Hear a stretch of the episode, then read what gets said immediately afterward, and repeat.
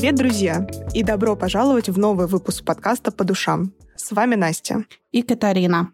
Сегодня мы обсудим, как не воровать себя у мира и следовать своему предназначению. Представьте себе, вы просыпаетесь каждое утро и вместо радости нового дня испытываете чувство опустошенности. Возможно, это признак того, что вы находитесь не на пути своего предназначения. У меня так было несколько раз, и я чуть позже обязательно об этом расскажу. Настя, а какой ключевой признак того, что человек не на своем месте, можешь выделить ты? Думаю, одним из ключевых признаков является чувство пустоты и недовольства. Когда вы выполняете не то, для чего вас создали, то можете прийти к душевному и эмоциональному разочарованию. Часто мы можем даже не осознавать, что именно приводит нас к чувству неудовлетворенности.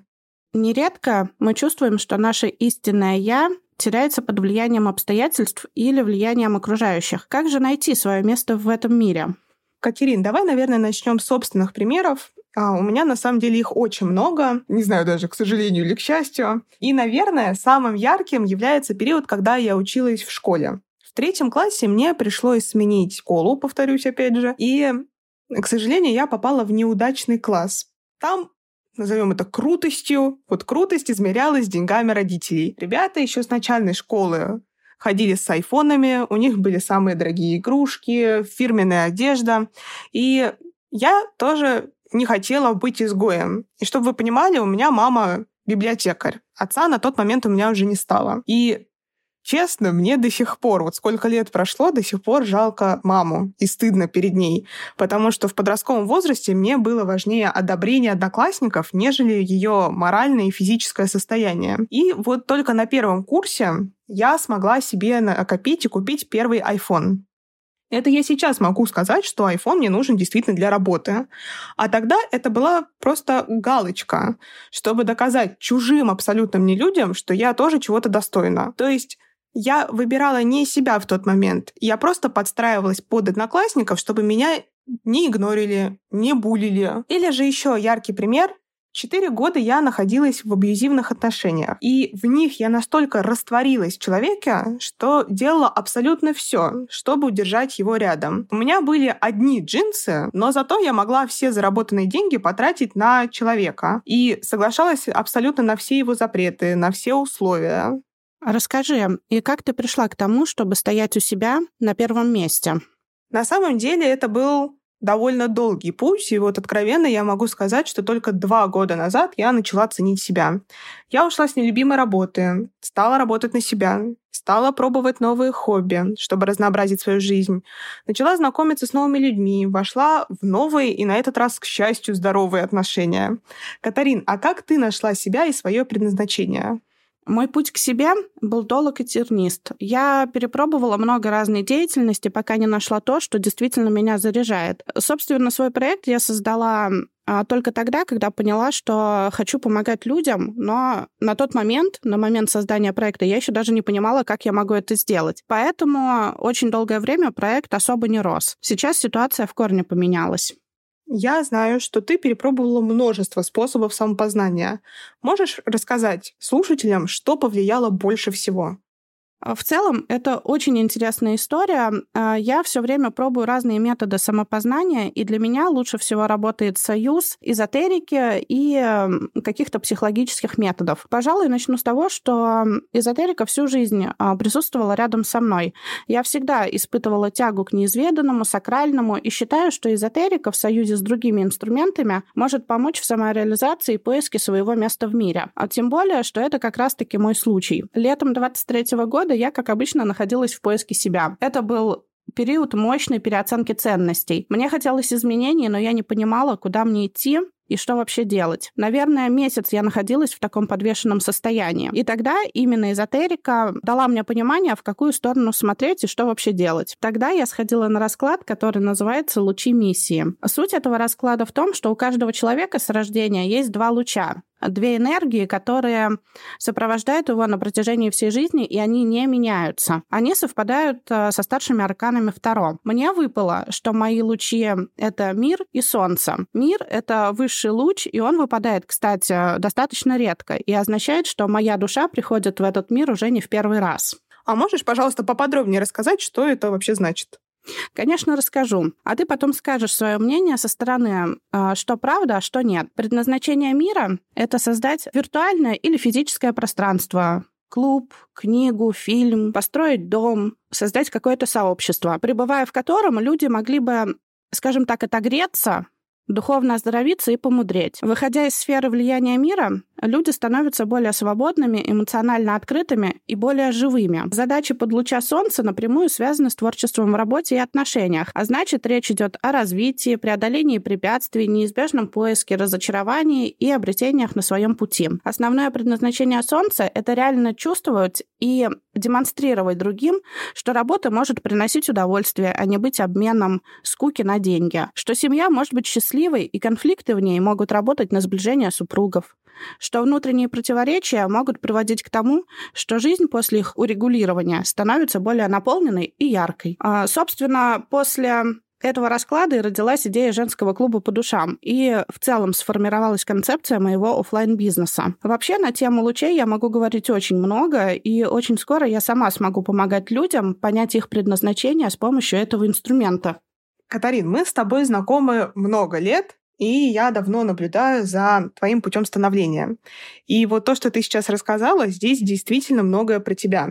Даже до создания женского клуба ты всегда транслировала, что можно работать на себя, получать от этого удовольствие, не выгорать. И ты всегда поддерживаешь девочек, учишь их ценить даже маленькие шаги на пути к себе. И это очень круто. И действительно, вот все, что ты сейчас сказала, повторюсь, это действительно про тебя. Вообще, мне кажется, было бы классно поговорить отдельно на тему эзотерики, про твое отношение к этому, про мое, и немножко подискутировать на эту тему. Нужно будет записать про это отдельный выпуск. Да, слушай, это отличная идея, потому что отношение к эзотерике вообще неоднозначное. Кто-то видит в ней шарлатанство, а кто-то э, инструменты для познания себя. Если отойти от эзотерики, а, то я могу сказать, что известные личности также показывают своим примером, как можно найти свое место в мире. А, приведу пример своего любимого писателя Стивена Кинга. Он начал писать еще в школе, потом писал, когда работал в школе учителем английского языка, но получал отказ за отказом. У него в доме даже был специальный гвоздь, на который он вешал отказы от редакций. Но благодаря своей страсти и упорству он стал одним из самых известных авторов в мире. Я просто обожаю его творчество. И если бы не эти его качества, мир никогда бы не увидел ни «Сияние», ни «Зеленую милю», ни «Кладбище домашних животных», ни другие произведения Кинга. Очень круто. Кстати, его жизненный путь описан в работе «Как писать книги». Я рекомендую прочитать ее всем, а не только тем, кто занимается занимается писательством. Да, я тоже наслышана об истории Кинга и всегда стараюсь ее приводить в пример, потому что это действительно впечатляет и мотивирует. Я, наверное, тоже приведу примеры из литературной сферы. Буквально недавно в женском клубе мы рассматривали путь Роулинг. И если отойти от э, всех новостей, которые связаны сейчас с этой писательницей, с ее высказываниями, то на самом деле это очень сильная женщина, которая прошла большой путь. У нее также было огромное количество отказов. Она прошла через э, э, то, что в нее никто не верил, через абьюзивные отношения. Она оставалась младенцем э, на руках без дома, без работы, без какой-либо поддержки. Ей множество раз отказывали и вообще говорили, что история про мальчика, который выжил, неинтересная и скучная. Но Роулинг при этом не сдавалась. И каждый раз она пыталась, пыталась что-то делать. И в итоге Эту историю, мне кажется, знает абсолютно каждый человек. Вот даже если взять мою бабушку, которой практически 80 лет, даже она знает историю про Гарри Поттера. И мы знаем, что это сейчас одни из самых продаваемых книг. И при этом очень часто бывает, что писатели, когда выстреливают с какой-то книгой, их потом только и знают по вот их самому известному произведению. Но Роулинг, она не остановилась. Она отошла от детской литературы и начала писать э, детективы для взрослых под псевдонимом, но все равно все прекрасно знают, кто действительно автор этих произведений. И по ним уже также сняты сериалы. Эта серия очень популярна на данный момент. То есть, несмотря на свой успех, она постоянно продолжает развиваться. И вот для меня это действительно человек, на которого можно ну, в какой-то степени равняться, потому что она прошла действительно большой путь.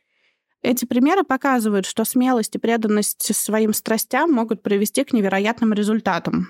Наша уникальность и наши интересы могут стать направляющими звездами. Но как мы можем перестать стесняться и идти своим путем?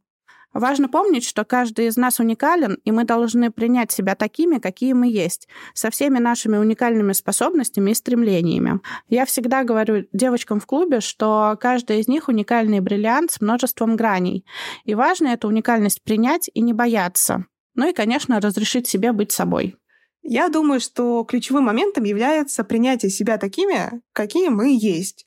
И важно осознавать, что никакой путь не будет гладким. Это нормально, что не всегда будет получаться что-то с первого раза. Но как раз-таки именно наши преодоления делают нас сильнее. А, согласна. Я думаю, что именно эта уникальность может стать э, нашим вкладом в этот мир. Не стоит стремиться быть похожими на кого-то еще, ведь именно наша индивидуальность делает нас ценными. Давай немного подытожим. Выходить за пределы зоны комфорта, искать новые возможности и быть готовым к преодолению препятствий — это и будет ключами к успеху. Не всегда легко понять, что именно нам предназначено делать в этой жизни. Но главное не переставать искать, не переставать расти и развиваться. Как я уже говорила и сегодня, и в первом выпуске подкаста, я в своей жизни несколько раз меняла свою деятельность и начинала абсолютно с нуля. Все удивляются, когда узнают, что мое первое место работы было охранное предприятие. Потом меня начали затягивать социальные сети, и я потихоньку методом тыка, методом проб и ошибок стала их осваивать. Тогда мне уже удалось поработать работать с одним из известных питерских дизайнеров. А после этого я пришла в команду детского центра и работала там администратором, сочетая в себе роли не только админа, но и специалиста по социальным сетям и сайту. Потом в мою жизнь э, ворвалась бьюти-сфера, которую я не хочу менять уже 6 лет. Моему проекту летом исполняется 4 года, и это моя большая отдушина. Не скрою, что я не раз хотела бросить, закрыть его, но не могла. Потому что та обратная связь, которую я получаю от участников, дает мне понять, что я нахожусь на своем месте. Конечно, иногда опускаются руки или наваливается столько дел, что кажется,